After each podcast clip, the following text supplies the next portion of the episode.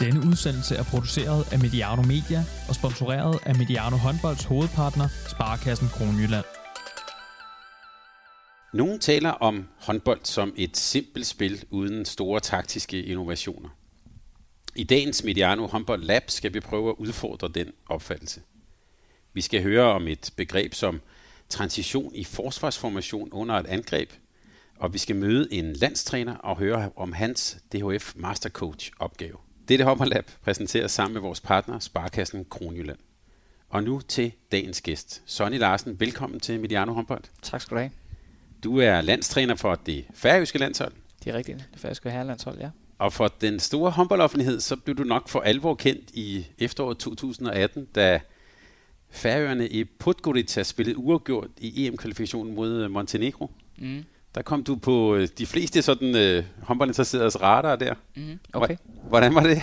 Det var sjovt at, at, altså, at spille den kamp der. Det var, det var en fed oplevelse. Jeg havde ikke lige tænkt så meget over det med, med, med kendskabet fra andre. Det var ikke lige det, der fylder mest i hverdagen. Men jeg tror, der var nogen, der opdagede, at Færøerne, de, de, har et godt, de har et godt hold. Ja, og du oplevede jo også at spille mod mod et land, der hedder Danmark mm. i, i samme kvalifikation. Ja, det er rigtigt. Vi havde øh, også Danmark der. Det var også en øh, stor oplevelse at få lov til at, at møde dem. Det var det altså. Hvordan, hvordan gik du egentlig ind til den kamp? Hvordan, hvordan greb du den kamp an? Ja, Eller altså, de kampe an? Ja, de kampe, det var ude af hjemme, og øh, jamen, det er jo den, den evige kliché, ikke? det er jo en kamp som alle andre, når vi først står der, ikke? Øh, men det er ret specielt øh, under nationalmelodien. Det er da øh, sådan en, øh, en oplevelse ud af kroppen på en eller anden måde. Øh, Øh, men øh, ej, en kamp som alle andre, når vi først øh, spiller. Jeg tænkte over det kendskab, jeg havde til spillerne, og, og overvejede, øh, hvad vi kunne gøre, altså øh, af vores modstandere, og, og øh, ja, overvejede hele tiden, hvad vi kunne gøre. Og heldigvis øh, øh, gik vi fremad i løbet af turneringen. Det var dejligt. Og hvordan var det at spille mod mod, mod, mod Danmark på, ja, på udebane i Danmark. Nej, det var mærkeligt. Men det er jo hele scenariet omkring øh, de her godkendelser, der er af baner og, og, og, og forhold, der skal være i orden. Øh, og der har vi jo desværre ikke øh, helt vores egen, øh, vores, vores egen bane øh, heller endnu, ikke? Øh, og, og, og, og være hjemme i Danmark og så spille, øh, ja, spille en udkamp der, det var også øh, en lidt speciel, men en fed oplevelse, øh, fordi øh, ja, der var, der var gode rammer øh, omkring kampene op i Aalborg. Og dine spillere, hvordan gik de nogle af dem er jo også, øh, øh, kan man sige, spiller også i Danmark og kender til det. Hvordan, hvordan synes de om at spille landskamp mod Danmark i Danmark? Ah, de synes, det var en af de bedste modstandere, de kunne få øh, ud over Frankrig og, og Tyskland og nogle af de andre store håndboldnationer. Så er det jo også nogle af de kampe, hvor de faktisk øh, som regel øh, er helt øh, på toppen. Øh, vi har været så heldige at prøve det også med U21-landsholdet i Algeriet øh, til VM-slutrunde øh, der, hvor at, øh, jeg synes altid, de leverer en, øh, en topmotiveret indsats øh, i, og, og en skarp øh, kamp som regel øh, mod nogle af de her topnationer. De spiller bare lidt bedre, når, når, når det er helt op. Som færøs landstræner og håndboldinteresseret her, hvordan har du så fået, om jeg så må sige, tiden til at gå her i coronatiden? Jamen, den er gået meget hurtigt. Det er jo først og fremmest, kan man sige, øh, en øh, gave øh, til familietiden, øh, at man jo faktisk skal hjemme. Øh, og det, øh, jeg har en søn på 9 måneder, og det har været en stor oplevelse at være, være en hel masse hjemme, mere end jeg lige havde regnet med.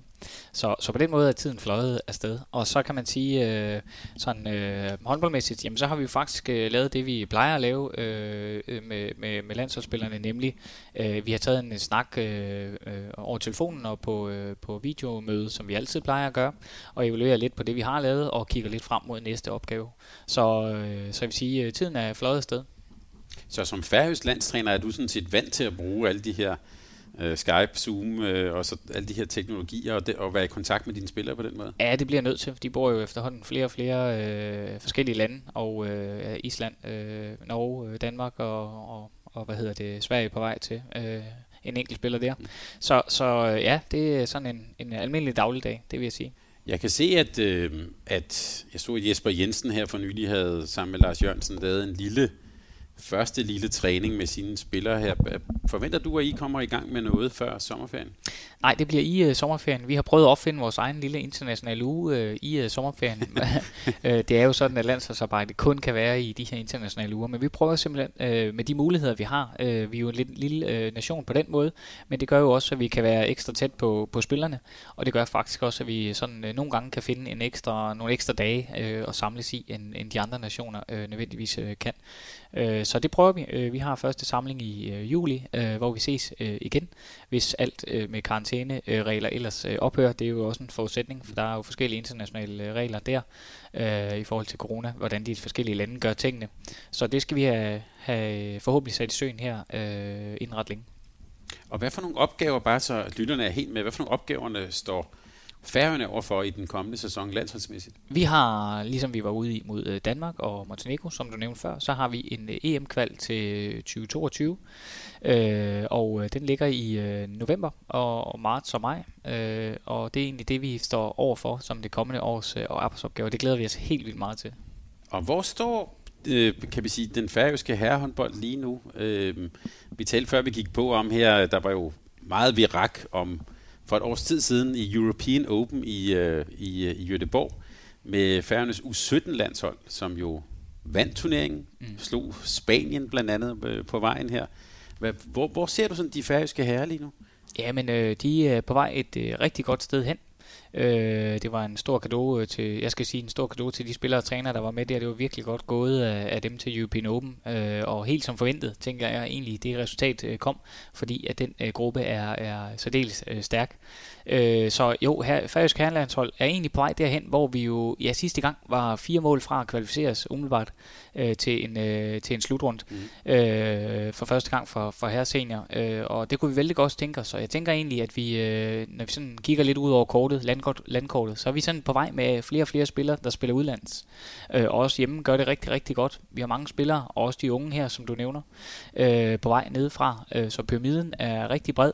Øh, så jeg forestiller mig egentlig, at vi øh, inden øh, ja, vi har sådan et mål, der hedder top 24 i 2024. Mm. Øh, det kunne vi godt tænke os at være med i. Øh, det vil sige, så er vi med til en slutrunde i EM og VM sammenhæng. Det tror jeg egentlig meget på kommer til at ske. Om det lige bliver næste år, eller, eller om vi skal et par år længere frem. Men øh, jeg er sikker på, at det kommer til at ske, fordi at øh, de arbejder, som de gør, de her spillere og trænere og ledere rundt omkring. Så ja, jo, vi er godt på vej. Øh, fire mål, det er jo ingenting i håndbold, tænker jeg. Så, øh, og det handler lidt om erfaring, hvis man skulle folde den ud. Ikke? Det handler meget om den erfaring, vi kom ind med. Vi er et relativt ungt landshold sammenlignet med for eksempel Danmark, der er omkring de 30 i gennemsnit. Ellers gennemsnit, ikke også? Og der er vi jo nede på nogen og ja, 23. Så, så det vil sige, vi har jo vores, øh, vores gyldne år lige foran os. Og, øh, og jeg håber, at jeg selv øh, bliver en del af den lille, øh, lille rejse, vi er på her. Fordi det er, det er godt nok sjovt at være med til. Det er det altså. Nu, nu sagde du, at det ikke var nogen overraskelse for dig, men mm. det vil det nok være for nogen, at, der, at en så øh, øh, lille nation, i hvert fald indbyggermæssigt, ja. øh, øh, pludselig har en, i hvert fald i det her tilfælde en generation, der er så dygtig. Ja. Hvad, hvad, hvad skyldes det? Er det er det et tilfælde, der bare lige er en overgang, som er sindssygt gode, eller hvad, hvad handler det egentlig om? Nej, det er ikke et tilfælde. Det er aldrig et uh, helt uh, tilfælde, at, øh, at øh, de kan på det øh, niveau der, så havde de ikke vundet, så havde de bare været, været med, ikke også?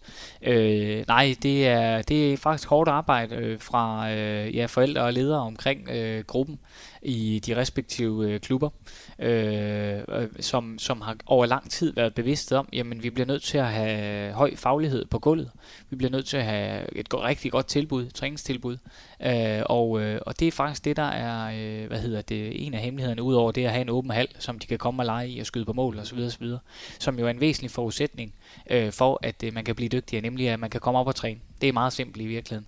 Så, så hele rammen er rigtig god øh, for øh, de her spillere i dagligdagen, og det er fantastisk at se, hvordan de er oppe og træne. Øh, sådan bare lige for sig selv at skyde på mål i, ja, i to og en halv time, sådan en fredag aften, øh, i stedet for at gå i, gå i byen, hvis det var det, der lige skulle, øh, skulle være modstykket til det, som det nogle gange er i Danmark. Øh, ikke alle steder, men, men øh, og det tænker jeg over, at det er sådan egentlig bare den lille hemmelighed, øh, at, at øh, de har fået kvalitet øh, og ikke mindst øh, kvantitet øh, over lang tid.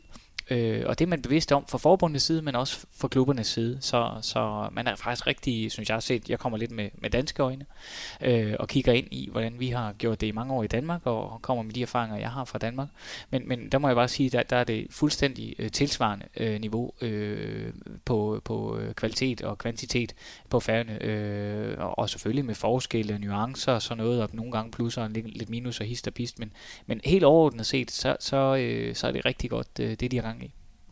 Normalt på Mediano håndbold, der plejer vi ikke at sætte sådan navne på øh, på spillere, der er under 18 år, ikke er blevet seniorspillere, men jeg tør godt at gøre det i det her tilfælde, nemlig at nævne en spiller som Elias Ellefsen, øh, som øh, jeg gætter på, at CVH's sportschef Emil Berggren har set ham spille op i European Open. Det er i hvert fald bare mit gæt, fordi ja. nu skal han jo til CVH. Ja. Øh, men hvordan er, hvordan er vejen egentlig, for, hvis man er dygtig, som, som Elias er her? Han har været på Sjære, så vidt jeg ved, øh, i Skanderborg, ja, og, så, og så nu til CVH. Er det sådan den sådan vej, man skal tage, hvis man er en dygtig færøsk spiller? Ja, nej, det tror jeg ikke er en forudsætning. Jeg tror, at forudsætningen er, at de ligesom så mange andre øh, dygtige spillere bliver hentet også på deres øh, landsholdsaktivitet. Altså alt det arbejde, som de nu engang øh, hvad hedder det, leverer, og øh, det kommer jo også ud til landsholds øh, hvad hedder det, kampene.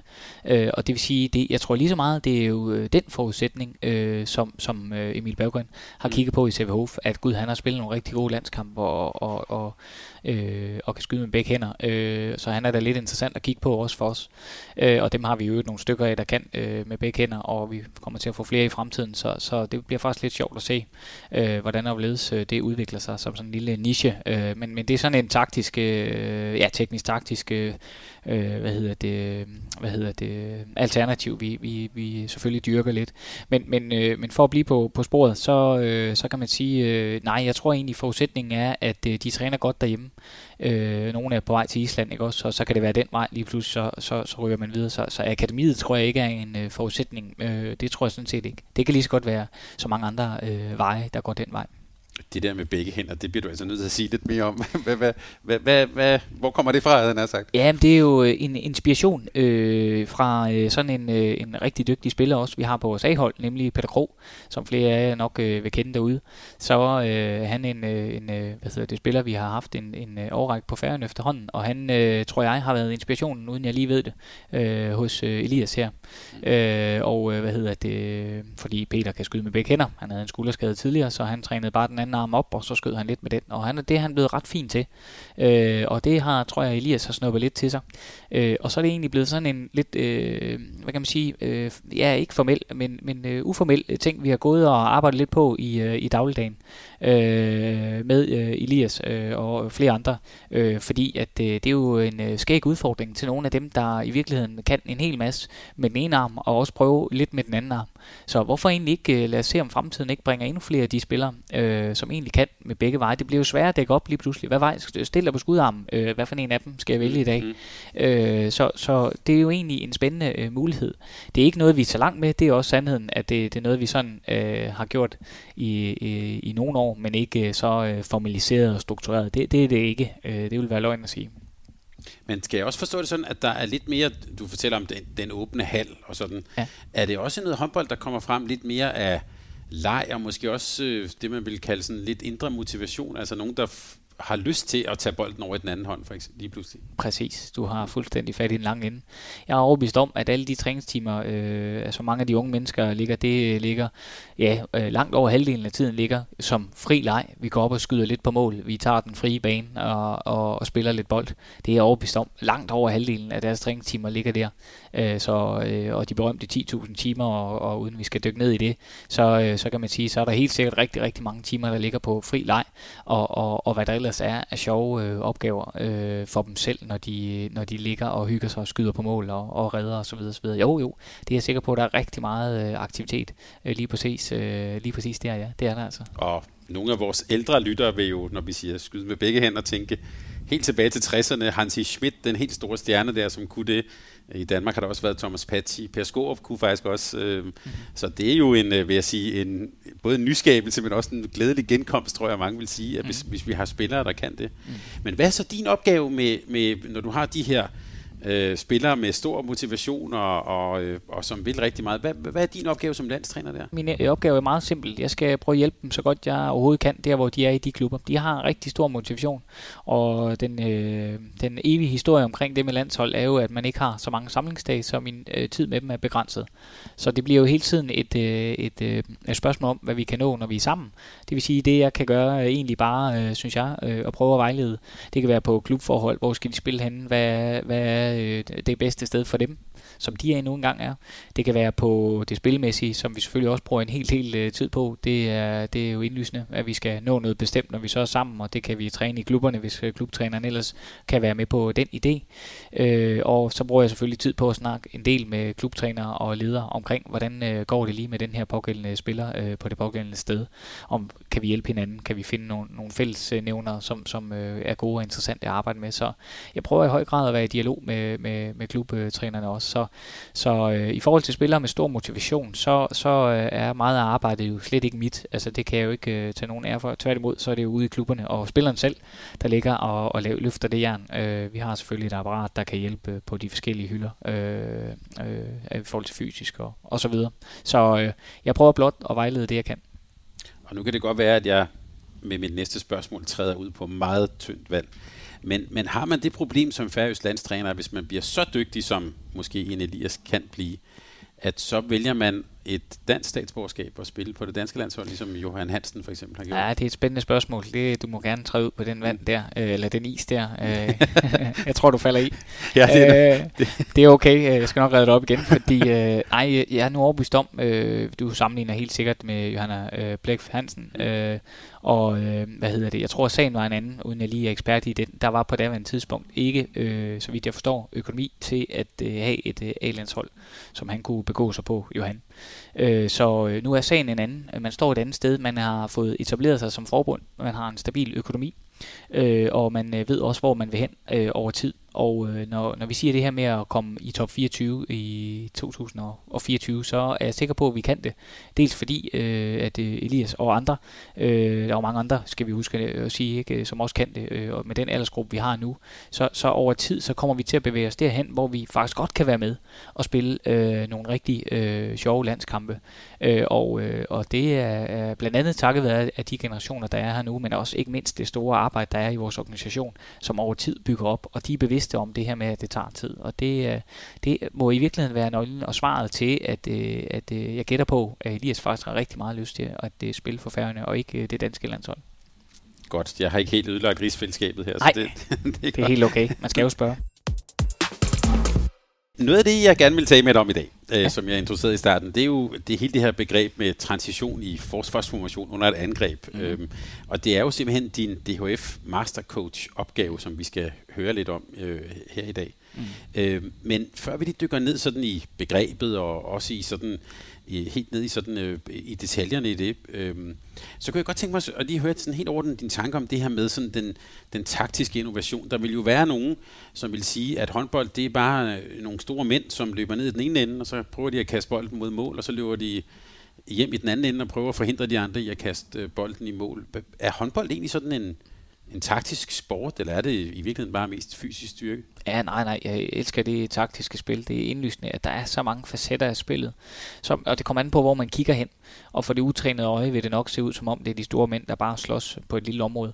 Øh, men øh, når man kigger lidt nærmere og, og, og, og øh, kigger lidt rundt øh, i international håndbold, så er der jo masser af gode, øh, gode eksempler på, hvor der faktisk er nogle, ja, vi kan sige taktiske innovationer eller anderledes løsninger, kan vi også bare øh, kalde det.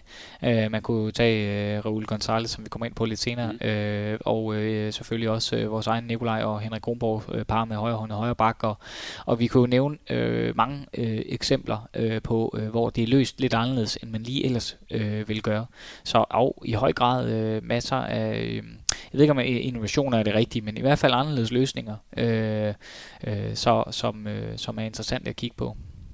Altså vi har jo her på Mediano tidligere lavet et... Øh et portræt af, øh, kroaten Vlado Stensel, så er vi helt tilbage i 1972, som opfandt 3-2-1-forsvaret med videre. Øh, men det var jo en anden tid på den måde, der spillede man ikke så mange slutrunder. Han kunne samle sit hold i i længere perioder. Han kunne faktisk også gå og gemme lidt på sådan, hvis han havde noget i, i ærmet. Det ved jeg også, Kronborg og Nikolaj Jacobsen faktisk har gjort det her med den højre hånd. Mm. Øhm, men, men nu er der jo, som vi har talt om, mange kampe. Man mødes ikke så tit. Og sådan. Hvordan kan man som træner egentlig sådan arbejde taktisk med sit hold, med, når der er mange kampe? Ja, nu er der øh, først og fremmest så, øh, hvad hedder det, kan man sige, det er en forskel på at være klubtræner og så landstræner i den. Det er to forskellige, vidt forskellige opgaver.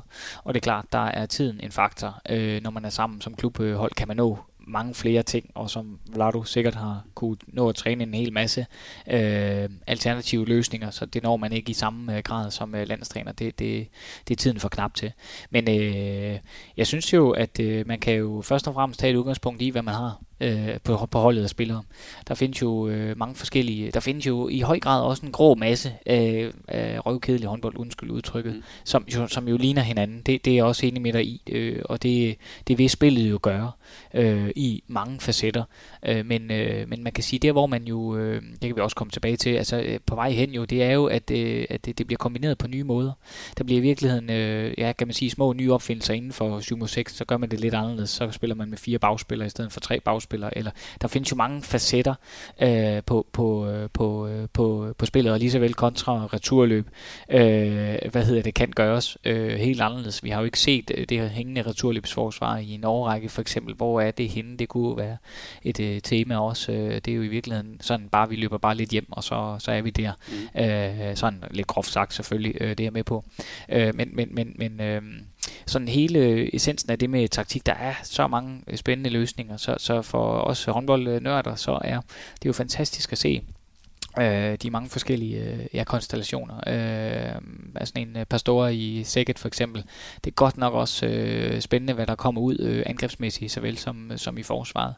Øh, jeg, jeg synes virkelig, han, øh, han formår at, at lave noget, der er noget god øh, håndbold, og, og, og øh, ja, og øh, med han, hans, øh, Philip Jika i, i Kiel nu, med, med hans omstillingsspil, den bemærkelsesværdige, øh, meget karakteristiske, lidt tunge stil for Kiel, som man har set et, en overrække nu med, med Alfred, øh, og der var noget med rekruttering også, og noget, hvordan de satte det sammen. Øh, så, så men, men det er virkelig også spændende at se, hvordan han, det omstillingsspil, de har lavet, hvor hurtigt de er til at eksekvere op i den anden ende, og så hjem og, og forsvare. Men, men, øh, men, men ja, det var i virkeligheden på, på de taktiske innovationer. Hvad fanden kan man gøre som landstræner? Jamen, man, man kan jo arbejde med, med udgangspunkt i, hvad man, hvad man har af, af ressourcer på holdet. Men det, jeg hørte dig sige også, at de eksempler, du faktisk de giver her, og det, vi skal tale om senere hen, er jo også fra Champions League klubhåndbold. Ja. Så det er, hvis man, skal, hvis man er nysgerrig, så, så hører jeg dig også sige, så er det faktisk i klubhåndbolden, at, at man skal lede efter sådan de her sådan måske nyskabelser, eller små justeringer og taktiske finesser. Ja, det er i hvert fald sådan der, hvor jeg har fundet meget inspiration. Øh, og så havde vi Nikolaj og Henriks øh, højre hånd og højre bakke. Og, altså, der, der ligger jo også noget øh, der, men, men min øh, inspiration i hvert fald kommer lige sådan umiddelbart i, øh, i den øh, sammenhæng, det må jeg sige. Og nu, nu hopper jeg lige i det. Øh, det der med den højre hånd og højre bak, hvad var det egentlig, de gjorde så godt der? Hvad var det, hvorfor var det interessant? Nå, om det var blot øh, svært at dække op for, øh, og særligt når man så placerer Mikkel Hansen derovre, øh, fordi den skudkraft, der ligger fra ham naturligt øh, over på højre bak, øh, ja, eller, eller venstre bak, eller center, hvor han, han nu engang er, så er den bare, øh, den er bare ekstraordinær, øh, set med mine øjne. Jeg, jeg synes, det svære i det jo var, var jo, jamen så kan du vælge at dække alle tre op, men det, det kan du heller ikke rigtigt, øh, fordi øh, ja, vi så så efterfølgende, at øh, Ungarn havde noget 5-1, som, som, som løste nogle af de ting og de problemstillinger, der lå i det. Øh, og, øh, og det gav lidt Danmark lidt øh, problemer på hastigheden, spilhastigheden. Øh, dengang vi så, at øh, Ungarn i sidste omgang her dækkede 5-1, så, så øh, faldt det angrebstempo, som, øh, som danskerne havde. Øh, og gjorde det svært faktisk for Danmark at få, få angrebet på andet end en dribling, øh, hvilket var, øh, var svært. Lad os hoppe tilbage til din mastercoach-opgave. Endelig. Øh, men det, den, øh, vi er jo inden for, for, for ramme af det her med det taktiske. Øh, Bare lige til lytterne her, hvad, hvad er egentlig den her mastercoach uddannelse for noget? Ja, det er en øh, hvad hedder det, international øh, anerkendt uddannelse som øh, håndboldtræner, øh, og øh, det er den, øh, der øh, efter sine øh, om nogle år er øh, krav til at skulle øh, have et øh, landshold eller et, øh, et hold i de bedste rækker rundt omkring.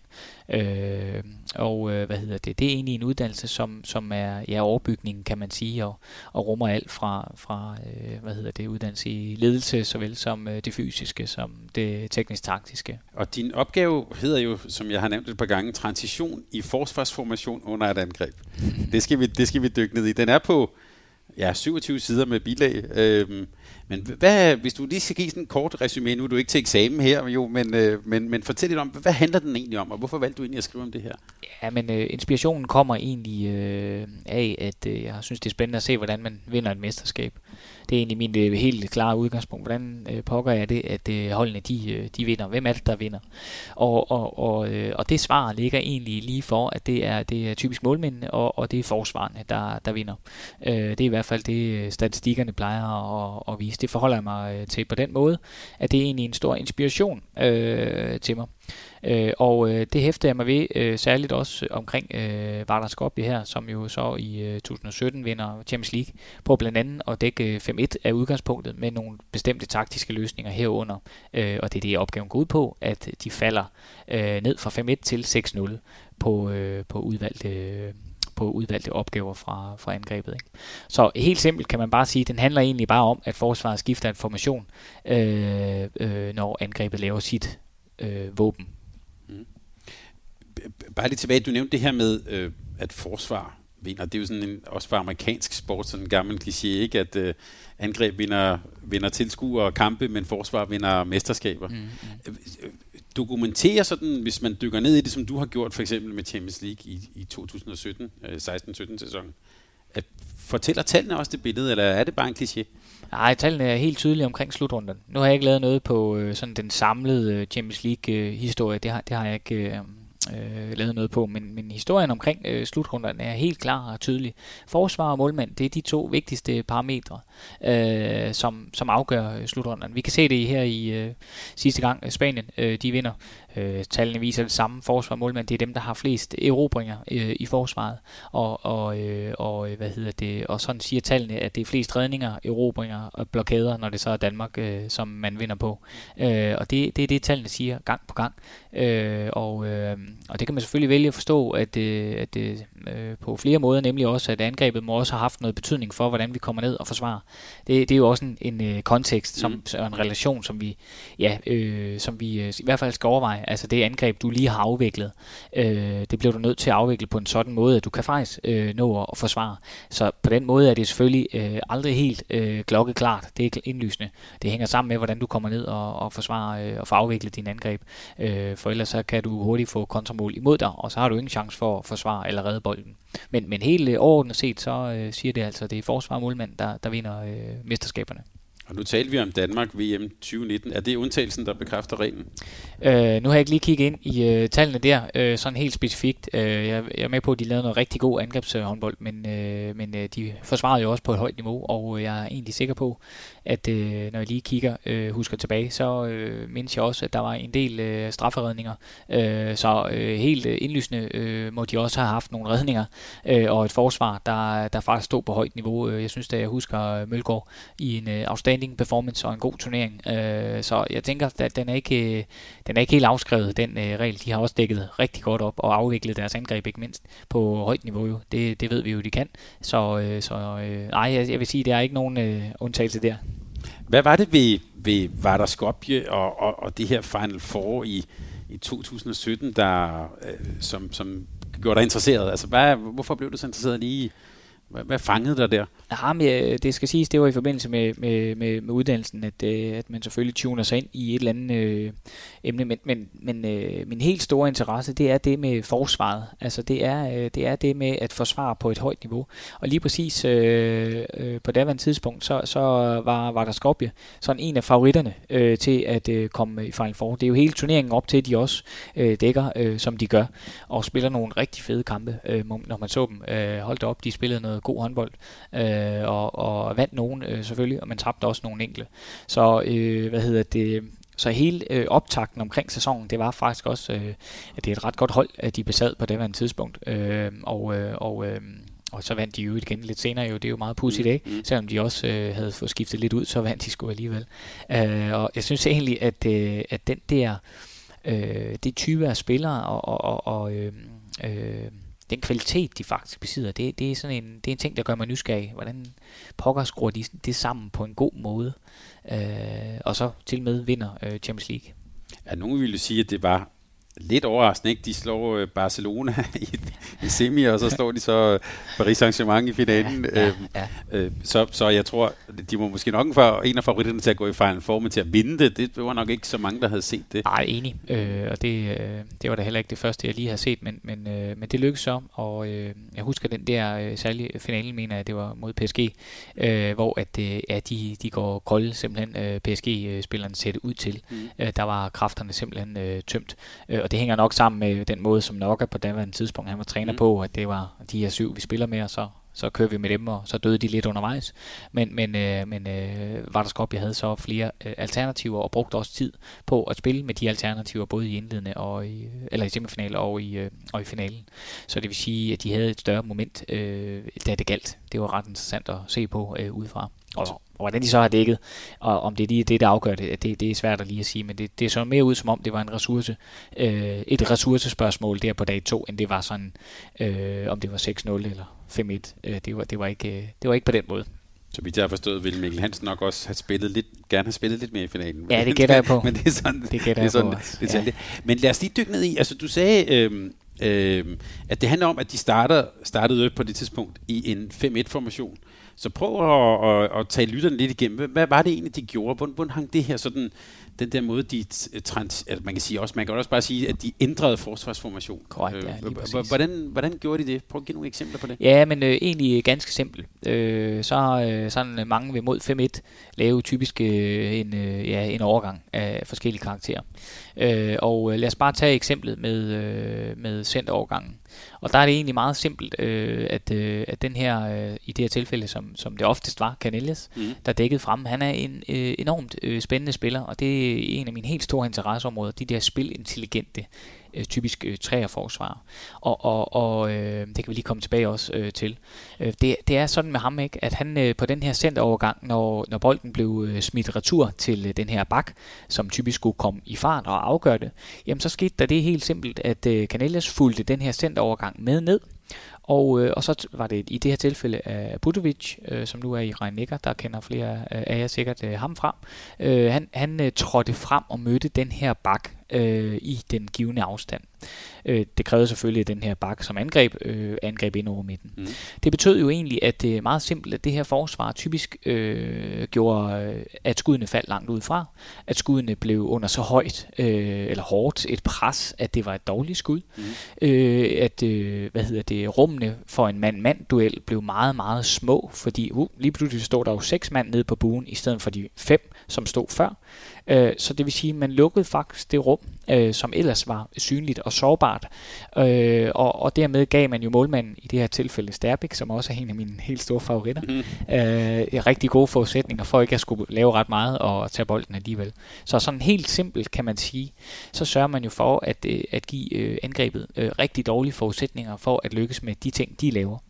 Så på den måde øh, ligger øh, det var centerovergangen øh, sådan helt klart øh, en eller anden form for, ja, du kan sige proaktivitet, eller, eller du kan sige, at de tog ansvaret, altså forsvaret, forsvaret bestemte, hvad der skulle ske, og hvorhen der skulle skydes.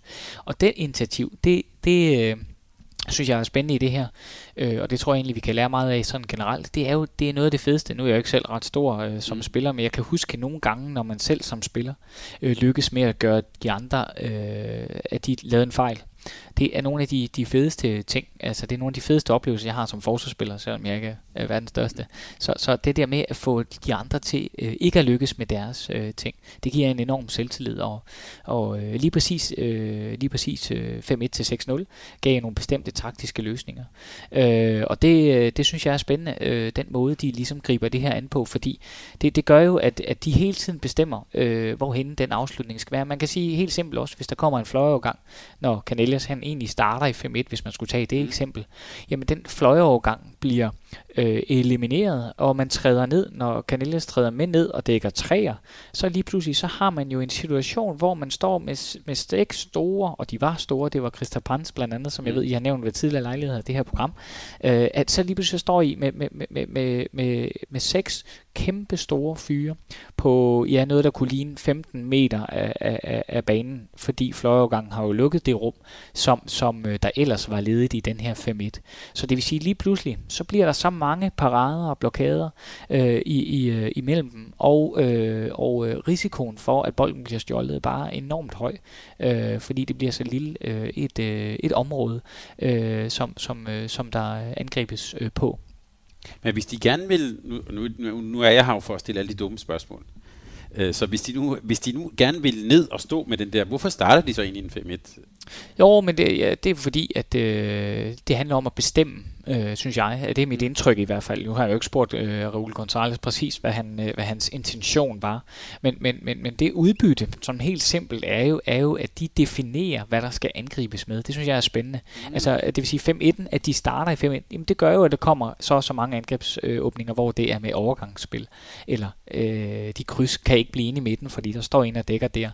Øh, jeg tror, det tager udgangspunkt i, at øh, uden at, uden at vide det, men, men at øh, Canellas for eksempel, øh, som er rigtig, rigtig dygtig i øh, den her, du kan sige, spanske femit, som mm. jo nok har været øh, udgangspunktet, bare for at tage et almindeligt øh, begreb, håndboldbegreb, og mm. ligesom føre ind. Og han er rigtig dygtig centralt i banen. Og de havde også Diberov, skal vi lige sige, der også dækket frem, og dækker en lidt anderledes øh, 5-1, mm. men stadigvæk yderst kompetent. Han er jo en af dem, der stjæler aller, aller flest bolde. Han er 1,70 Øh, ej, nogen af 80, undskyld. Øh, og, og, og, og, og, og, og han stjæler ufattelig mange bolde øh, derfremme. Og det synes jeg egentlig, de er med til at definere den måde, altså 5-1 er med til at definere, hvordan de andre angriber. Så dermed er der faktisk allerede øh, bestemt, hvad der skal laves fra modstanderholdet. Det synes jeg er fascinerende, at man kan få lov til at bestemme, hvad de andre skal lave. Mm. Hvem, hvilke typer skal egentlig ligge? Nu nævner du øh, Canellias Stibirov op. Øh, hvem er det, der skal ligge? Hvad for nogle spiltyper skal ligge fremme? Hvem skal kunne det her, som de nu kan? Øh, det er typisk øh, de krav, jeg kan se i hvert fald, det er, at det er spilintelligens, der afgør, øh, hvem der ligger der. Vi har det, synes jeg, et godt eksempel i Pegeler, Henrik, øh, Henrik Pegeler, øh, Tyskland, øh, som også øh, lå frem øh, i rhein øh, hvis jeg husker ret der. Øh, han lå frem øh, under Nikolaj, hvor han også fulgte med ned. Jeg, jeg synes sådan tre for, øh, forskellige håndboldspillere, men tre spilintelligente typer, øh, og, øh, og øh, det må være det mest afgørende at kunne forudse, hvor kommer bolden. De kan dække rum, øh, de kan dække rum på en, øh, på en smart måde. De kan stjæle bolden, fordi de kan se, der er ved at blive afleveret. De kan, øh, de kan i det her tilfælde med Henrik Pikkeler og, og, og Canellas, kan gå midt ned og dække omkring en streg, øh, uden at de bliver overmatchet på fysikken. Så det vil sige, at øh, spilintelligens må være den helt store, øh, store øh, hvad hedder det, afgørende faktor. Men jeg tænker tilbage på sådan en Michael Sahl, der også lå fremme øh, øh, i, øh, i, øh, i 3-1 øh, tidligere tider, også et spilintelligent fyr på forsvaret der. Så, så, øh, så, så spilintelligens må være den første faktor. Og så tænker jeg også, at øh, der er noget omkring øh, rækkevidde, øh, fysik, er også en faktor. Selvfølgelig er den det. Øh, øh, hvad hedder det? Canellas øh, lå fremme, men dog med, øh, hvad hedder det, en fireblok øh, kæde, hvis vi kan kalde det det, mm. som alligevel var knap 2 meter. De var 1,99 i, øh, i, øh, i højde, ikke også? Så, så helt øh, små er de andre heller ikke, men der er noget omkring rækkevidde, øh, som typisk i den... Øh, i, i hvert fald i det, vi har set øh, øh, indtil nu, øh, har haft betydning. Og dog, fordi så har vi Alex Dujibay fra Spaniens øh, slutrunde, øh, i, øh, i, øh, hvor de spiller finale Spanien mod øh, Sverige i, øh, hvad hedder det, ja, 2018 må det være, 18, ja. Ja. Øh, hvor at, øh, at han ligger frem en stor del af tiden, hvilket jo så lige pludselig sætter det lidt op på en anden øh, hylde, nej, fysikken eller højden i det her tilfælde behøves ikke at være så afgørende. Det var også en 5-1, skal siges. Øh, så det var noget helt andet. Øh, han skulle en, en 5-1 til 6-0. Så, så, så, og deraf kommer hvad hedder det, øh, højden til at blive en anden øh, en, øh, øh, end i den her, hvor de skal falde med ned. Så jeg synes, forskellige, øh, forskellige opgaver til de forskellige spillere, det, det, må være, det må være det afsæt, der ligesom er, øh, hvis man kan sige det, ikke også? Men var reglen i, i Vardaskopis tilfælde, var det altid, at når overgangen kom, for den kom jo så, det var det, var det ja. de gerne ville have, at så skulle han falde ned. Gjorde han altid det, eller var der situationer, hvor så skulle han blive fremme, eller en anden gik frem? Ja, der var nogle enkelte tilfælde. Øh, der, jeg husker specielt en kamp mod Barcelona, hvor at, at Canellas egentlig blev, øh, blev fremme på den afleveringsspiller, øh, som, øh, som, skulle, øh, som skulle modtage bolden, og så han stjal selvfølgelig bolden og løb over og scorede i den anden ende. Mm. Så, så, så ja, der er selvfølgelig nogle undtagelser fra reglen, øh, men, men, men, men, øh, men hovedparten af det, øh, det, jeg har taget med i analysen i hvert fald, er, er lavet på, hvor de falder med ned. De Bureau havde en lidt anden opgave. Øh, han øh, lå øh, oftest øh, som en lidt mere øh, svævende, kan man sige. Mm. Øh, jeg tror, du vil kalde, kalde det Indianers fra gamle dage. Ja, øh, ja. Jackson Richardson vil nogen huske fra, fra Frankrig, ikke? Nemlig ikke også. Mm. Ja, ja, lidt mere på den øh, type af opgave. Han faldt også med ned. Han havde dog nogle andre våben, end, øh, end øh, hvad hedder det, Dibirov, øh, undskyld, end Canellas havde. Øh, Dibirov havde oftere en opgave, hvor han øh, skulle ligge omkring øh, 3 meteren og trække angrebsfejl, stadig stjæle bold. Han falder med ned. Det gør han mm. stadigvæk. Det er egentlig stadig hans opgave, men det er ikke ham, der oftest går ned og tager stregspilleren.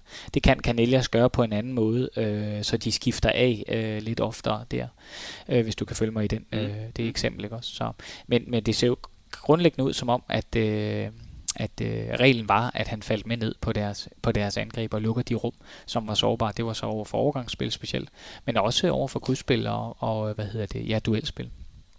Og, og nu har du set rigtig mange af deres kampe. Hvad skete der med de hold, der valgte ikke at lave en overgang? Altså som prøvede at spille rundt om Canadias? Ja, og det, det er spændende at, øh, at kigge lidt ind i det.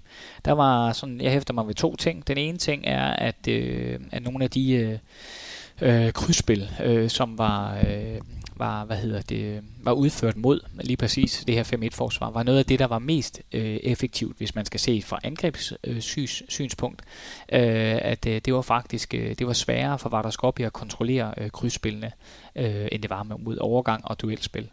Øh, men, øh, men det var den ene øh, ting, jeg hæfter mig ved, og den anden ting, det var øh, Nikolaj Jacobsens 7 mod 6, øh, som på et tidspunkt, øh, ja 7 mod 6, lagde faktisk 5-1 ned til, øh, ja, de blev defensivt, og det endte jo med, at øh, Reinecker tog en rigtig flot skalp. Jeg mener, de spiller uafgjort nu her, øh, sådan, som jeg husker det, mm. øh, på en svær udbane i Vardar. I Vardar. Øh, og, og så, så man kan sige, de fik større held til med 7 mod 6, at det skulle, øh, skulle ligge den her ned, den her 5-1. Øh, jeg tænker også, nu nævnte du jo... Ja, jeg kom til at tænke ja. på, øh, jeg ved godt, det er ikke helt det samme, men, men, men, øh, men, det, er jo, men det er jo øh, også den her øh, Spanien-Sverige finale her, ikke også? Altså, det, det er der, hvor at, at selvom det var svært i det her tilfælde, jeg ved godt, det var ikke med fald, men det her tilfælde af, hvor de forsøger at spille rundt om, at det er jo frygteligt at vide, at lige så snart, at du spiller bolden over i modsat side, så står der en fløjspiller, det kunne være Shishkaev eller, eller Dibero, hvis han var fløjspiller i det her tilfælde, jamen så kan du blive, blive udsat for den erobring, hvor, hvor at de scorer mål i den anden ende og afgør kampen. Og, og lurer mig, om ikke Sverige øh, havde det i hovedet, dengang de spiller mod, jeg ved godt, det var Spanien, mm. men, men den her lidt spanske 5-1-model, øh, det er det, jeg egentlig prøver at sige, det er lidt den samme, som, som, øh, som mm. også øh, de praktiserede i øh, Vardaskopje på det andet tidspunkt. Så, så den der med bare at spille rundt, det lyder sådan meget frit og, og, og, og romantisk, at det lige kan lade sig gøre. Ej, de er under et, et stort pres, og man leder bare efter, hvor man kan score mål. Det er overbevist om, at de spillerne tænker. Øh, og så hvis de så også skifter forsvarsformation, uh, så er der ekstra pres på. Øh, og det, det, det er måske det våben, der egentlig, ja, psykologisk set, er det svære i det her. Ja, fordi der sker vel det, at hvis man føler sig under pres, og man, så bruger man jo mental energi på bare at lægge en god aflevering. Altså, ja. øh, øh, og ikke på alt muligt andet. Så bliver det, nu skal jeg lægge en god aflevering til ham ved siden af. Så er man jo sådan set ikke så farlig. Ja. Hvad, hvad er det øh, i den her type forsvar? Hvad er egentlig fløjenes opgave? Ja, fløjens opgave har øh, i, under, øh, under Gonzales øh, den opgave, at øh, når bolden er på for eksempel øh, højre bak, øh, så har man typisk øh, den opgave, hvis Canillas øh, går ned og, og lukker den aflevering til, til playmakeren, så har man opgaven af at forsøge eller kigge efter den mulige erobring, der ligger fra en bak-bak-aflevering eller en bak til diagonal fløj-aflevering. Mm. Og det ser man mange eksempler på øh, øh, i, øh, i kampene, at de, øh, de faktisk, Shiskaev øh, eller Dibirov, som, som var dem, der spillede mest på fløjene øh, i de her analyser, at de faktisk sørger for, at, øh, at de modtagende spillere, de er et, øh, taber bolden, ud over siden. Uh, det kan godt være, at de ikke altid var helt tæt på, men du ved, den der følelse af bare at skulle gribe bolden, mm. men du kommer en og skal ramme dig, tror man, den der øh, forsering, som der sker op i hovedet på dig, øh, det må være ubehageligt at være angrebsspiller under, under det. Så Florians opgave var helt øh, afgørende for øh, den øh, performance, som, som forsvaret og målmændene øh, gjorde. Så øh, klart øh, sådan en øh, spansk tradition i forhold til de europæerne øh, fløje. Meget, meget spændende øh, og, og, øh, at arbejde med. Øh, det er lidt modsat i den danske kultur, hvor, hvor vi bare skal stå nede og, og dække ud på, på fløjen, men det, det er en anden øh, historie. Øh, det er meget, meget spændende at se, hvordan øh, de arbejder med, med fløjspillerne. Ja, udover det, så havde de selvfølgelig arbejdet omkring øh, efter overgangsspil, så trak de ind i banen og kom op på toppen af, af stregspilleren, ikke bagved, så var de sat af, men på toppen af øh, og kunne arbejde rundt om på forsiden. Øh, og øh, hvad hedder det? Mm, øh, og så ser det ud som om, at de nede fra... Øh, fra, fra hjørnet af, kan vi sige, øh, fløjspiller, fløjforsvaret godt kunne tillade sig øh, at øh, hvad hedder det, give dem rimelig meget plads, for der stod øh, ham, der er, er godt over mm. er omkring de to mm. meter Sterbik øh, og ventede på fløj øh, angrebsspilleren.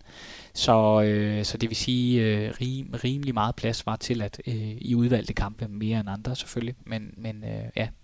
Så, så enhver bak bakaflevering, det vil vi gerne have. Der vil vi gerne have, at, at, at der er ligesom carte blanche til fløjene til også at tage en chance en gang imellem måske. Ja, jeg, jeg vil sige, jeg, jeg, jeg tror ikke, jeg vil kalde det en chance, fordi det er jo sådan en forståelse af, at det, at det er tilfældigt, synes jeg. Øh, og det er det ikke. Det er jo nøje, øh, hvis man kan nuancere mm. det en lille smule, ikke også?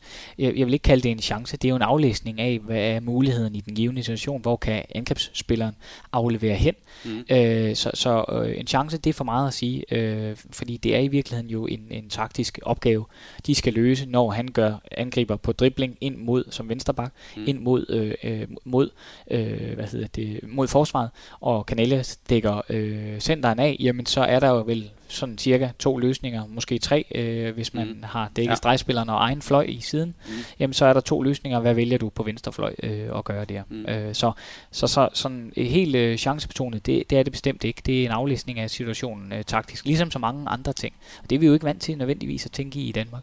Men, men hvorfor egentlig ikke? Vi kan lige så godt stjæle dem, og det der ofte skete jo, det var jo, at de tabte bolden ud over siden. Øh, at man erobrede, ja, det gjorde man da også nogle gange, at man tog bolden og mm. fangede bolden og løb op og skød, men nogle gange så tabte de jo bolden ud over siden, fordi at de troede, der kom et angreb, eller man fingerede, at der var et angreb. Eller så var der typisk også angrebsfejl, når, når den der modtagende bak over i den anden side skulle forsøge at komme igennem, jamen, så er der angrebsfejl, fordi fløjen stod det rigtige, øh, det rigtige sted. Så der er noget omkring kompetencer her, som de er vanvittigt dygtige til øh, at, at sætte i scenen. Altså Diberov, som jo nok trækker i hvert fald to angrebsfejl per kamp, øh, og selvom han kun er øh, ja, omkring de 81, ikke også? Så det synes jeg er meget, meget spændende øh, at tænke i. Han er en af årsagerne til, at de klarede, klarede det så godt, fordi den der øh, forudsenhed, øh, ja, du kan sige spilintelligens igen, mm. er, øh, er sat øh, ind i en kontekst, hvor han øh, får lov til at være god. Han får lov til at, at vise, hvad han kan på forsvaret. Han skal ikke bare øh, dække ned på, på hjørnet der. Øh, nej, han skal sørge for at, øh, at være en aktiv øh, for forsvaret. Og det, øh, det synes jeg er meget, meget spændende øh, og en nødvendighed. Så det man så lever med her, Raul Gonzalez så levede med, det var Altså, ja, han havde jo Sterbæk på mål. Mm. Men det var, så, det var så at få skuden ned fra hjørnet i virkeligheden. Det kunne vi godt leve med. Ja, det, det i udvalgte kampe, ja. Mm. Øh, der var taktiske nuancer. Der var, der var forskel på, hvilke hold de mødte. Øh, det mm. sådan så det ud også. Øh, der var nogle opgaver, hvor de ikke øh, skulle, øh, skulle gå ned fra hjørnet. Det var også tydeligt at se. Men øh, helt overordnet set, ja, så var det fløjskud var, var velkommen. Men, men når det er sagt, skal man huske på, langt de fleste af skuddene falder jo stadigvæk ind fra midten af. Mm. De falder jo på en måde, øh, fordi de netop får en overgang gang, så vil den også typisk inde, inde i midten øh, til noget skud eller duel. Øh, så så øh, man skal stadig huske på, at langt den største del kommer ind i midten. Og hvad er det for nogle skud? Jamen, det er jo skud uden fart, skud på driblingen, øh, skud hvor de nærmest går ind og tager den, fordi de ikke har andre muligheder at spille. Fordi rummene er lukket af til den aflevering, de troede, de kunne tage. Og stregen er også dækket. Og der står jo nogle kæmpe store blo- blokader.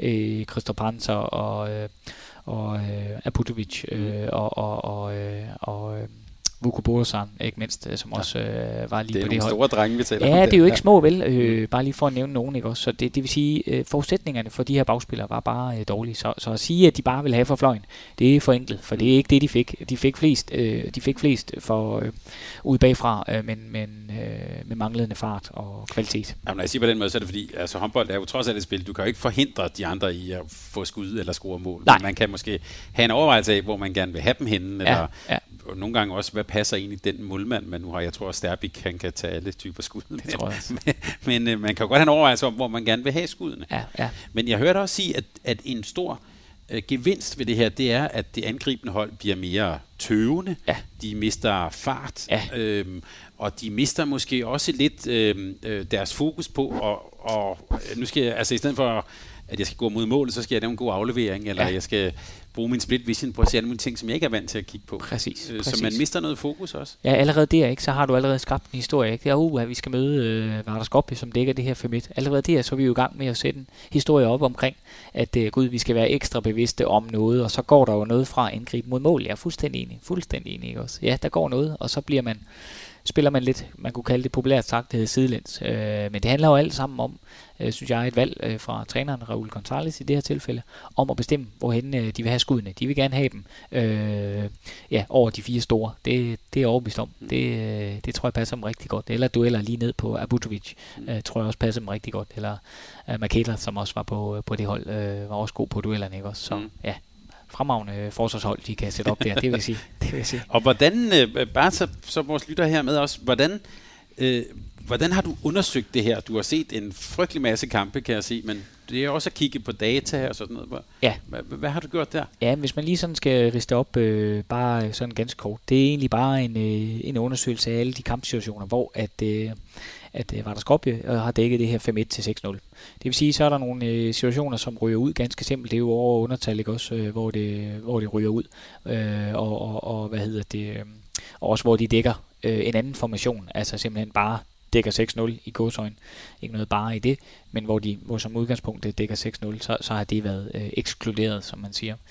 Øh, så det har egentlig været udgangspunktet. Det var så for Champions League øh, sæson øh, 16-17 det her, øh, hvor jeg kiggede deres kampe igennem øh, og, og set de øh, situationer.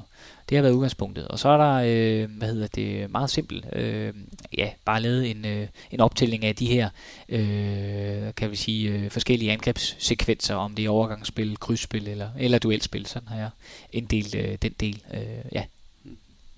Og, og hvad viser det billede? Øh, altså, hvad, hvad var sådan de konklusioner, du kunne, udover at det var effektivt, og de vandt Champions League, hvad, hvad kom du mere frem til? Nå, men jeg synes, øh, jeg synes, jeg hæftede mig først og fremmest ved, øh, særligt på øh, ja, overgangsspillet, at, at øh, ja, 6 ud af 10 bolde, øh, der får øh, modstanderen ikke lavet mål. Øh, det var der, det var mest øh, effektivt. Øh, og, øh, og hvad hedder det, øh, det, det synes jeg er ret interessant.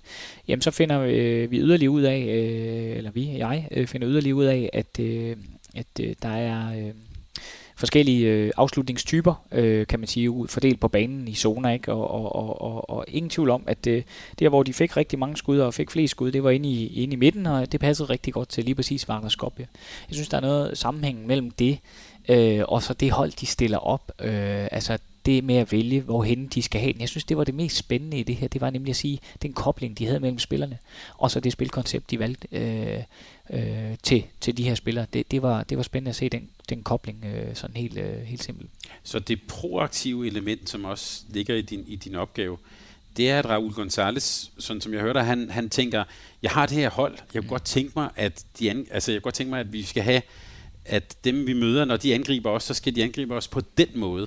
Ja, Øh, fordi jeg har de her spillere, ja. Og så er det mig, der bestemmer, hvordan de andre skal angribe. Ja. Er det det, der ligger i det proaktive? Ja, det er præcis, lige præcis. Og jeg synes, det er, det er, det er fascinerende at få lov til at vælge, hvorhen de andre skal, skal angribe. Det synes jeg virkelig er en, en fed øh, opgave som træner. I alt det, du så, og alle de kampe, du så, øh, øh, øh, oplevede du nogle, nogle trænere, der tænkte, det skal fandme være løgn, han har sagt, det skal han ikke bestemme. Altså, nogen, som, øh, som fandt noget kryptonit mod det her. Ja, det gør jeg. Øh, hvad hedder det? Både Nikolaj Jacobsen fandt noget øh, i forhold til den her 7 mod 6, øh, hvor de fik løst det rigtig godt. Og, og så havde vi også et øh, eksempel fra, øh, fra, hvad hedder det, Kiel, øh, som jeg mener, jeg så det første gang øh, på, hvor at de på fløjovergangen øh, på daværende tidspunkt lavede ja, indløb, øh, kan vi kalde, og så lavede de også udløb igen. Mm. Og det gav lidt udfordringer for, for Vardar, øh, som, som, øh, som skulle justere sig til det. Det lavede de en del mål på øh, Kiel, og så var der nogen, som jeg husker det, der fulgte efter den idé med indløb og udløb øh, mm. igen fra fløjspilleren. Og siden er det jo blevet en, en lidt mere øh, fast bestanddel øh, af, af, spillet, altså indløb-udløb, øh, end vi har set øh, tidligere. Så ja, der er selvfølgelig altid øh, i et system, altid huller, og sådan er det jo øh, altid. Øh, og, og det er jo ikke fordi, det her det er det perfekte forsvarsspil, men det er da en løsning, øh, som, som gør, at folk skal tænke øh, noget ekstraordinært over, hvordan de angriber så tilbage til, om du synes, det er et taktisk øh, spil, og det er det jo i høj grad, det kan vi jo se her. Der er jo øh, tusindvis af løsninger på, hvordan du vil dække op på, på det her, og, øh, eller angribe på det her forsvar, undskyld, øh, og det kan man jo finde ud af øh, og gøre meget øh, seværdigt og spændende, og, øh, og hvad hedder det, ja, og nogle af de hold, som jo også klarede det godt, de dækkede jo mod øh, Varder, de dækkede jo i øvrigt selv ret godt op. Så, øh, så det er jo en forudsætning øh, tilbage til det. Det gode forsvarsspil, ikke? Øh, så har du også kampen. Øh, mere på kampen, ikke? Den er mere lige, øh, hvis du også selv øh, dækker op, ikke?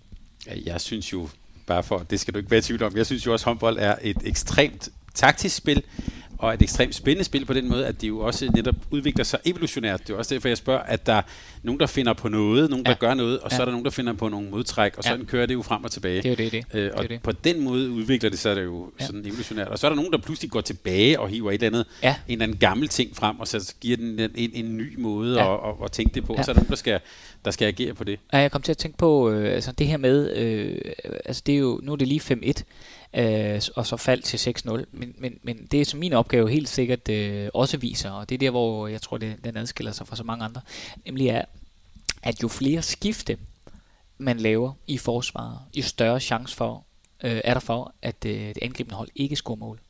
Så helt simpelt. Man kan jo sige, at øh, man kan jo også skifte fra 6-0 til 3-1 øh, på rundgang, som jo bliver spillet til mm. ukendelighed. Mm. Det er jo også en model, man kunne jo også skifte fra, øh, hvad hedder det, 6-0 og op til en øh, ja, 5-1. Hvis nu der kommer fløjovergang, så løber fløjspilleren med ind og dækker op ind i midten. Det er jo også en løsning, bare for at nævne øh, nogle andre muligheder. Det kunne være, at man øh, i den kamp, øh, det er en sådan mekanbrug ting, øh, sådan lige dækker lidt 4-2 øh, mm. og, og øh, kommer hen til det.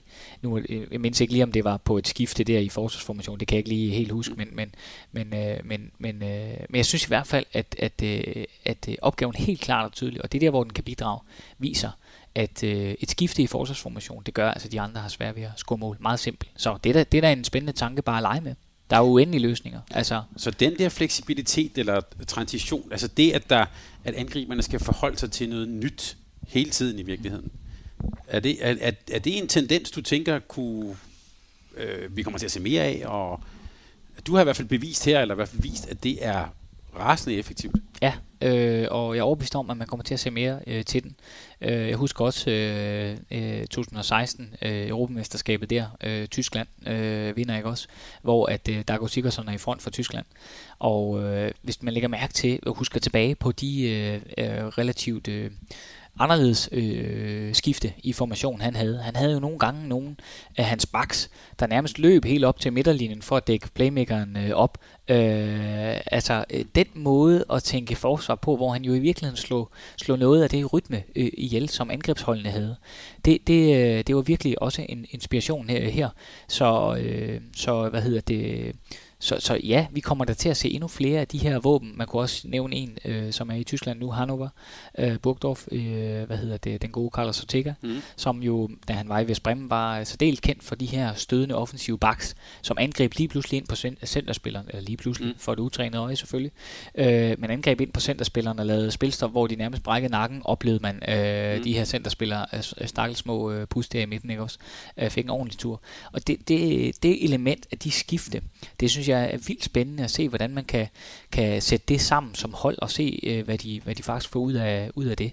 Det er, det, er, øh, det er helt sikkert fremtiden, øh, fordi det, det viser alle undersøgelser, og i øvrigt også, øh, ja, ja min, men også øh, det her med, når man er i undertalsforsvar, jamen det der i hvert fald øh, sådan lige bare er vist, er vel, at øh, ja, dem, der har initiativet på sin side, jamen det er jo dem, der får, øh, det er jo dem, der får muligheden for at vinde bolden. Og det synes jeg er spændende, det er lige præcis det element, og det kan man jo gøre på, på rigtig mange måder, og det handler jo om, om hvad har man af spillere og som hold, og, øh, og, og, øh, og hvad hedder det, og hvad har man af erfaring i rygsækken. Øh, og og øh, havde jeg nu et hold som, øh, som øh, hvad hedder det, øh, Kiel, så var der også nogle muligheder i det øh, i forhold til at skifte frem, fordi de har jo også et hold, hvor de kan dække 6-0, men også dække 3-2-1. Og der ligger jo i virkeligheden nogle muligheder for at skifte i formation også der. Det er bare for at tænke den øh, helt ud, ikke også? Altså. Jeg kan sige en lille, lille fodnote. Jeg, øh, Red Bears træner Jasmin Suta, han lægger en masse gamle kampe ud nu. Der sad jeg så VM 93, Danmark mod Sverige, Bengan Boys, og der på et tidspunkt er Danmark i overtal, og så sætter han øh, Magnus Andersson ind til at dække noget 4-1.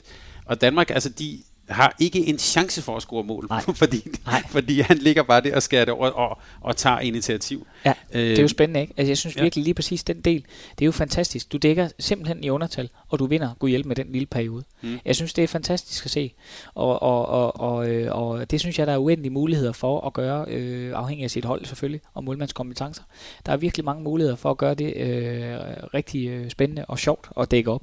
Øh, og og øh, ja, det er jo halvdelen af tiden, vi står dernede i forsvaret. Så. Men hvis vi nu tager de her, nu, nu nævnte du øh, øh, Vestpræm, er nogen vil også kende det her hjemmefra fra Dameligaen, for eksempel Mia Rej er jo rigtig god til at lave øh, for København håndbold, de der, øh, kalder man det koreanerskift, eller når du laver de der øh, øh raids fra bak til, ja, til midten. Øh, Barn har mange navne. Ja, og, og, og, ofte foregår det jo også lidt i sådan en blind vinkel, så det er derfor, det nogle gange kan komme til at sådan se lidt, lidt voldsomt ud. Mm. Øh, men, men skal det foregå under sådan nogle meget sådan, skal det være meget regelstyret? Altså, du må kun gøre det, når bolden er der, eller er det spillere, der selv skal tage initiativ? Hvordan får man oplært sådan en kompetence? Øh, min holdning er til det, at det bliver nødt til at være en øh, plan. Altså, det bliver nødt til at være en struktur, en, ja. øh, en, øh, en, øh, en øh, strategi. Øh, det bliver nødt til at være en, øh, en regel, kan vi sige. Øh, det, er, det er nemmest for alle parter at vide, okay, når han i er dribler på over på den venstre bak, lad os sige det, venstre bak mm. dribler på, ja, ja, og jeg laver så en duel derovre, ja, men så får Mirai, som i det her mm. tilfælde, du nævner her, mulighed for, fordi hun dækker typisk, øh, har jeg set, øh, venstre to her mm. øh, øh, på det seneste, jamen så kan hun angribe op på den øh, centerspiller. Øh, så ej, det bliver nødt til at være en, øh, en fast, øh, fast, øh, fast regel, sådan er det. Øh, spillet er dog også sådan, at øh, vi kan jo ikke styre alle øh, på alle tidspunkter. Det, det er jo ikke joystick, øh, joystick-spillere, det, det er det jo ikke. Øh, det, det ved jeg også, du har snakket om øh, tidligere i det her program her, at, øh, at det kan jo heller ikke lade sig gøre, så, så det, bliver ud fra, det bliver nødt til at være ud fra en idé, og en regel eller et koncept, kunne vi også kalde det. Det er jo virkelig det spil, øh, koncept er. Ikke? Øh, og, og det er udgangspunktet øh, for det. Øh, og så er der altid øh, et hav af situationer i kampene, hvor, hvor at det bliver en intuitiv ting, kan Elias, der gør noget bestemt på et bestemt tidspunkt. Hvorfor bevæger han sig herover for til venstre, for at, at, at, at, at skære afleveringsmuligheden af? Øh, jamen, det gør han, fordi han oplever det, eller har erfaring i, i øh, kampen. Men, men øh, ja, det er jo et koncept, han arbejder ud fra, og mm. så... Øh, så, øh, så er det jo spillet håndbold er jo lidt åbent. Der sker jo tusind ting på mm. få sekunder. Så deraf vil der altid være en, en menneskelig faktor eller en intuitiv øh, faktor. Det kan jo aldrig blive, og skal heller ikke blive, øh, fuldstændig regelstyret. Øh, det skal det ikke.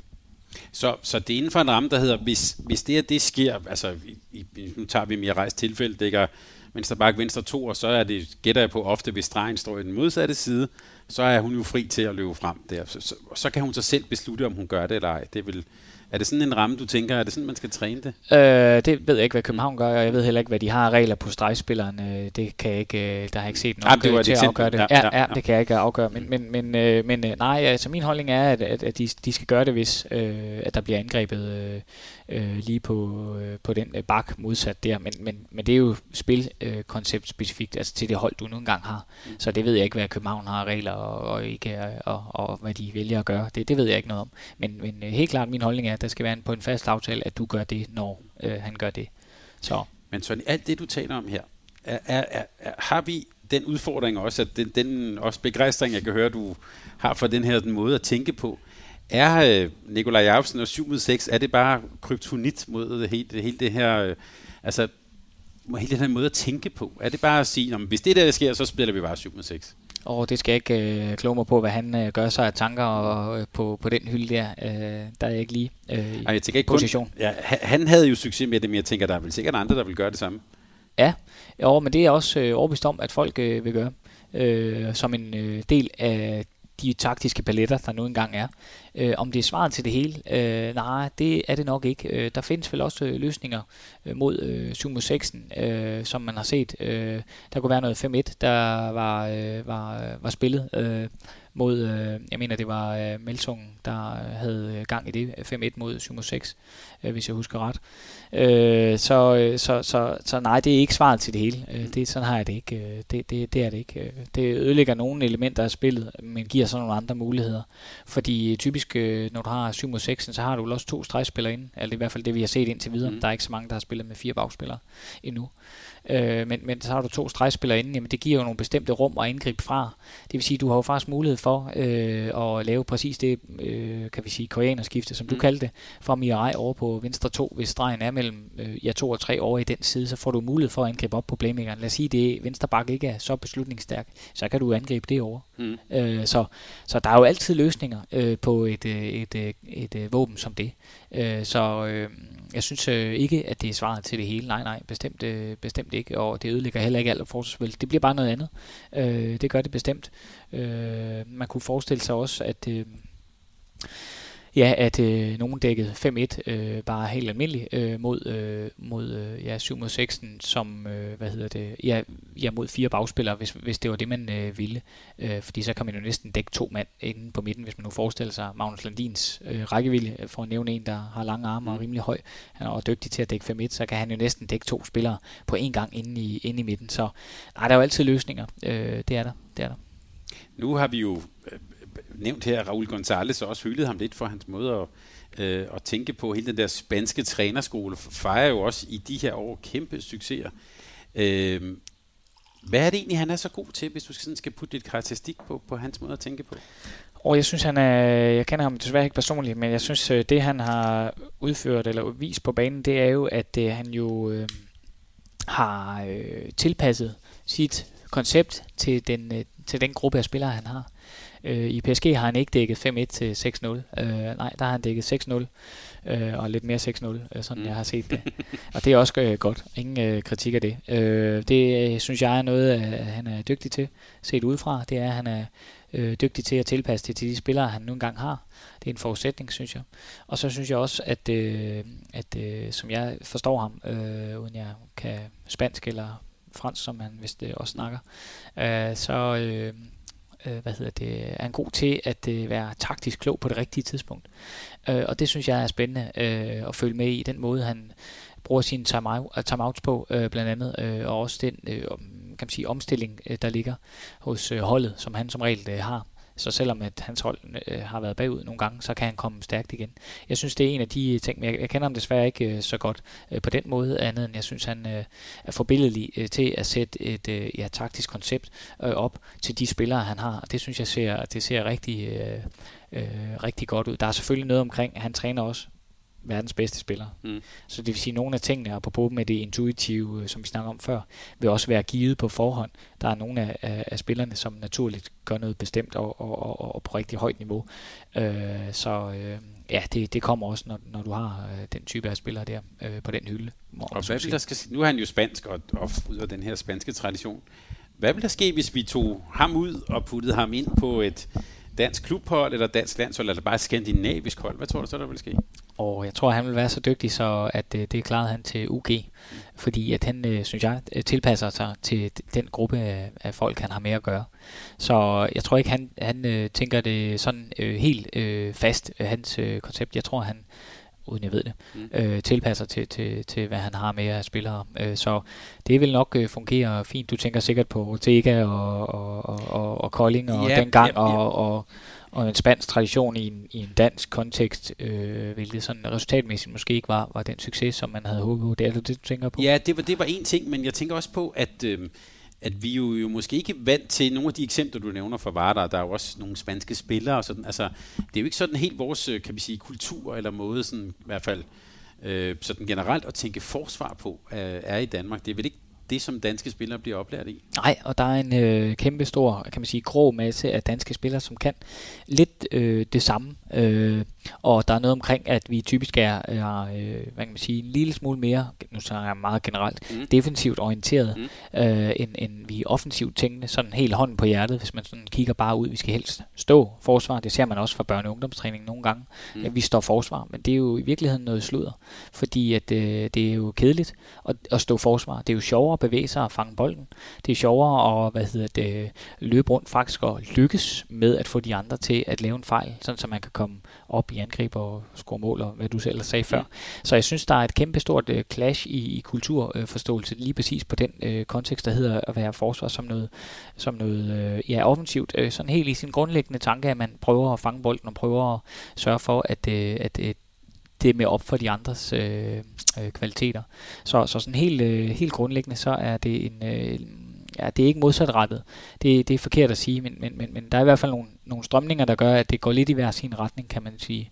Øh, det gør det altså. Øh. Jeg ved, Jasmin Sute, som jeg nævnte før, øh, cheftræner i Red Baslit i Göteborg, han, har, han, han prøver også at lave en eller anden form for kulturopgør i svensk mm. håndbold. Har jeg i hvert fald set ham lave en kronik, hvor han øh, siger, at hvis, øh, hvis man er rundt og ser sådan øh, børnehåndbold i Sverige, så er det jo totalt øh, indianerhåndbold. Øh, men lige så snart de så bliver lidt større, måske U16 og U18, så er der svensk klassisk 6-0 med stødende træer, øh, og det bliver der bare ikke afvidet fra. Mm. Øh, og det er jo et paradoks. Øh, så, så, øh, så hører jeg da også sige, at det kunne være interessant i hvert fald, hvis der også nede i også i børnehåndbold, at man holder lidt fast i det der med også at have glæden ved at stjæle bolden, have glæden ja. ved at forstyrre det for de andre, ikke bare stå og kigge på. Ja, enig. Fuldstændig enig. Der, det kan vi ikke være uenige om. Det er øh, væsentligt sjovere at, at være forsvarsspiller så, øh, hvis man må få lov til at gøre noget, øh, i stedet for at stå stille i forsvaret nede på linjen. Øh, og nu er jeg ikke ekspert i hverken børne- eller ungdomshåndbold på den måde, men, men øh, skal heller ikke ind i den store diskussion om regler og alle mulige andre ting. Men, det, det er heller ikke det, men det er mere inspiration. Men, ja. ja, inspiration og tanken er enig, og, og det hænger jo sammen med også en dansk kultur, som jo i høj grad også er en lille smule perfektionistisk. Øh, ah, man skal helst ikke lave fejl, øh, og det er jo i virkeligheden noget, noget sludder, synes jeg. Øh, fordi forsvaret, det skal være sjovt, spændende, og hvis du så begår en fejl i sådan en traditionel forstand, jamen så er der nok typisk nogle andre øh, mekanismer, så får angrebsspilleren lidt ekstra travlt med at skulle skyde sig, skynde sig og score mål, ikke også? Og så nogle gange, så, oh, så får man ikke lige scoret, fordi man fik så meget plads. Det kender du måske selv også. Man får lidt for god tid, det snakker man tit om, man får lidt for god tid til at afgøre den her bold, og så brænder man af en eller anden mærkelig grund. Øh, og, og, og lige præcis det, element af at dække op. Det må gerne være, være sjovt øh, og, og, og hvad hedder det, udfordrende med nogle opgaver. Og øh, om det er så børn eller unge eller ældre, Øh, det er selvfølgelig mere, mere eller mindre styret, øh, og, og, og det synes jeg bare er en, en, øh, en øh, vigtig del af, af den her øh, ja, håndboldopdragelse. Jeg, mit indtryk er også, at der er sket en hel masse på ja, den ja, konto, ja. så det er ikke fordi, at det hele bare er, er dårligt. Øh, det, det, det, det tror jeg, sådan oplever jeg det ikke i, i Danmark der, men jeg tror, det er en forudsætning, at øh, spillerne lærer at og, øh, hvad hedder det, løse nogle opgaver, øh, som både har en defensiv karakter, men også en offensiv øh, karakter. Øh, det må jeg bare sige. Men når du siger perfektionistisk, er det så fordi, at hvis man nu ja, dækker et eller andet offensivt, og man bliver snydt, så kommer man til at se rigtig, rigtig dum ud? Men hvis, man, hvis der er en, der skyder udefra på et flat 6-0, ja, så, så er det bare det. Er, er det fordi, at man er bange for at komme til at se dum ud? Ja, lige præcis. Det er, det er mit indtryk, at mm. det, sådan ser det ud som om, at man, når man jo dækker 6-0, så ser det ud som om, man ikke er blevet snydt, øh, fordi de skyder foran dig. Men, men øh, derfor kan det jo godt betyde, at forsvaret ikke er, mm. er, er på plads eller er optimalt jo. Øh, så der har vi tradition for at øh, gøre det på den måde, at vi øh, dækker 6-0, så det ikke ser ud som om, vi bliver snydt. Øh, og, øh, og det... Øh, det vil jeg gerne i hvert fald udfordre, øh, at, øh, at jeg tror, det er sundt, at øh, faktisk øh, at ture at lave øh, de her fejl, berømte fejl øh, i forsvaret, så det ser ud som om, at man, øh, man øh, man ikke er så god til at dække op. Men det kan nogle gange give et incitament øh, for nogle andre til at blive dygtigere inde på håndboldbanen. Øh, og, og, og, hvad hedder det, og faktisk, øh, man kan synes, det er sjovt at lykkes med nogle bestemte opgaver. Det, det tror jeg er meget vigtigt, øh, børn og unge øh, er wise, det må jeg sige. Nu talte vi om Færøernes U17-landshold. Hvordan dækker de op? Jamen, øh, de øh, dækker lidt forskelligt, øh, og de har øh, sådan i, sådan i klubberne, så er der typisk en øh, lidt større tradition for lidt øh, 3 mm. øh, og, øh, og det er der, øh, kan man sige, den største del af træningen, den har, øh, har, ja, har været jo. Øh, de, har, de har simpelthen brugt tid typisk i noget 3 eller, eller, øh, eller andre lidt, øh, lidt høje forsvar, kunne man sige. Øh, og, øh, og det er sådan et udgangspunkt øh, for, for dem. Og så kan man så gå ned eller op, øh, som man nu engang synes, det passer øh, til de spillere, man har øh, på det færske A-landshold. Er det sådan, at det, den øh, mission, vi i hvert fald har, det er, at de andre skal sådan, vi skal helst sidde lidt i halsen på dem. Det er sådan et billede. Det er det mentale, at vi er en flok løver, der angriber øh, i flok. Øh, det er det billede, som vi sådan øh, sætter os op til, øh, fordi Øh, man kan sige, vi kan ikke, øh, som Danmark kan, stille sig helt tilbage med, med de højeste spillere. Vi har en anden forudsætning, nemlig at øh, vi er rigtig bevægelige og spilintelligente. Så det vil sige, at det er Danmark også. Det var ikke sådan forstået, mm. øh, bare for at sammenligne. Men, men, men øh, det, det vil sige, at vi skal lidt sidde på dem øh, og prøve at angribe dem. Øh, ja.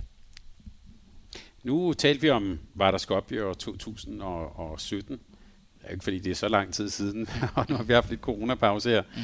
Hvad, hvad, hvad har du sådan her for nylig kigget på, og også hvis du skal tage sådan lidt øh, nogle sådan sandsigerske briller på, hvor er vi på vej hen, tror du? Hvad, hvad, hvad bevæger vi os hen imod? Øh, jeg tror sådan øh, forsvarsmæssigt, som vi har været inde på, så, så tror jeg helt sikkert, at det vil se endnu flere forskellige løsninger på, på den front. Det vil være øh, forskellige løft, forskellige variationer. Internationalt øh, ser vi også, øh, synes jeg, det samme øh, landsholdsmæssigt, men også, øh, men også i klubhåndbolden. Og så tror jeg, at vi kommer til at se lidt flere skifte i formationer øh, under forskellige taktiske angreb. Så øh, det bliver sådan en, øh, så det bliver en øh, det bliver en lille smule mere øh, varieret. Det tror jeg og håber jeg lidt på, øh, sådan set. Øh, og øh, og øh, det bliver spændende at se, øh, hvordan det lige sådan bliver udført. Men jamen, jeg synes sådan helt... Øh, hele grundlaget øh, til, at, øh, at, øh, at det kan blive lidt anderledes.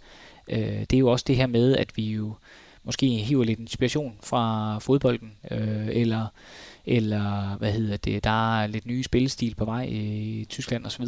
Øh, lidt sjovt at se, øh, hvordan, hvordan det, om det bliver omsat til, til, til, en, til en, en eller anden håndboldidé. Øh, og, og, og det bliver måske ja, jeg tror spillet helt sikkert bliver mere intenst. Det er jeg overbevist om. Det bliver mere intenst, der bliver mere knald på. Vi ser også en af de faser, som udvikler sig aller, allermest, tror jeg, i kommende tid. Det bliver kontra- og returløb. De to faser, der, der kommer til at ske endnu flere ting, øh, om det så på hurtig midte eller på, på returløbsforsvar, som jeg nævnte før, hvor at, øh, hvor at der kommer til at ske nogle forandringer i hvert fald, øh, ikke innovationer nødvendigvis, men forandringer i hvert fald, hvor man kommer til at, at øh, gøre det på en anden måde. Det, det føler jeg mig overbevist om. Øh, jeg synes, øh, der, der, der er virkelig spændende muligheder i de, de to faser. Øh, det, det er der, det, det er noget af det, som, som folk ikke nødvendigvis har beskæftiget sig så, så meget med. Øh, så, så jeg tror, der kommer vi til at se en, en hel del. Øh, men øh, ja, det er svært at sige ellers, øh, sådan meget så, konkret. Men nu bliver jeg bare lige, øh, vi sidder jo også på i Mediano-studierne her med fodbold. Nu tænker du tysk fodbold, er det sådan noget, altså tænker du sådan genpres og, øh, og det der med at angribe de andre overfald nærmest? Jeg, øh? jeg nikker her i, ja. i mikrofonen, ja, det var flot. Uh, ja, det er præcis, uh, hvad jeg tænker uh, op i hovedet. Uh, sådan har jeg en forestilling om, at det angreb lige efter bolden er, er sluppet mm. fra målmanden, ikke? der ligger jo nogle muligheder der. Der ligger fra opgearkastet og ned, uh, hvis man skulle sige det sådan. Der ligger nogle muligheder for at stjæle bolden der fra opgearkastet. Det kunne man jo tænke i. Der ligger hele den der undertals-overtals forsvars uh, ting. Hvordan gør du det? Uh, nu snakker jeg meget forsvar, men det, det er sådan uh, bare lige for at holde mm. til, til det spor i, i dag. Uh, og uh, hvad hedder det? Ja, det er jo spændende at se, hvordan man uh, får sat det sammen, øh, og øh, der, det er kun fantasien, der sætter grænser der. Ja, og så, og så kan man så sige, samtidig så sker det så i en tid, hvor man kan sige, fysikken og tempoet og sådan noget er stigende, ligesom det har været i fodbold. Ikke? Der, så, så resultatet af det er jo noget endnu yderligere intensitet, måske ja, mere kamp om bolden. Ja, det vil jeg sige. Altså, og fysikken, som du siger, det er ikke, øh, jo jo, den uh, tror jeg heller ikke, vi har set det helt sidste til sådan de, de store spring, jo nok, men, øh, hvad hedder det, man kunne godt forestille sig, at, øh, at øh, dem vi stadigvæk selekterer, er jo stadigvæk nogle, nogle typisk nogle høje øh, spillere, stor fysik, men den øh, variation øh, i blandt spillerne, diversiteten, øh, vil man sige, tror jeg faktisk, vi vil opleve blive større de næste par år. Øh, vi kan jo se nogle af de lidt mindre, øh, Lukas Sinčić bare som et godt eksempel. Øh, var der skopje, ja. Var der skopje, sjovt nok. øh, nej, øh, det er nu ikke, fordi jeg er helt øh, inde i dem øh, nødvendigvis, men bare for at nævne en enkelt, ikke, også har en, øh, ja, en gennemsnitshøjde, som ikke er så stor. Øh, eller er ikke så høj som, som gennemsnitshøjde, det var det, jeg prøvede at sige. Øh, er, og det er jo faktisk lidt øh, sjovt at se den variation, der kommer til at ligge. Jeg tror også, vi kommer til at se øh, ja, nogle af dem, det man kunne sige, nogle fra færgerne, eller nogle af dem, som ikke nødvendigvis er så, så høje, øh, ligger, ligger og gør noget ved sporten, øh, som, som er helt øh, fantastisk. Øh, øh, hvad hedder det? Og det, det tror jeg i virkeligheden også bliver sådan en, en ting, vi vil se den variation, diversiteten af spillere, vil stadigvæk vil vi opleve øh, forandre sig. Og det, og det er i virkeligheden, øh, ja, venstre højre hånd kan vi jo komme tilbage til, hvordan øh, kommer det ind i billedet lige pludselig. Øh, det gør det måske, og det kan også være, at det ikke gør. Øh, men, men, men det er jo da spændende at se, hvordan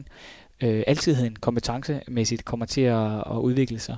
Øh, at bliver det som, som øh, jeg kan ikke huske, om I har snakket om det her, bliver det som, som I har, som, som, øh, som det her med, at, at man ikke kommer til at skifte så meget ud, så specialisterne udfases en lille smule.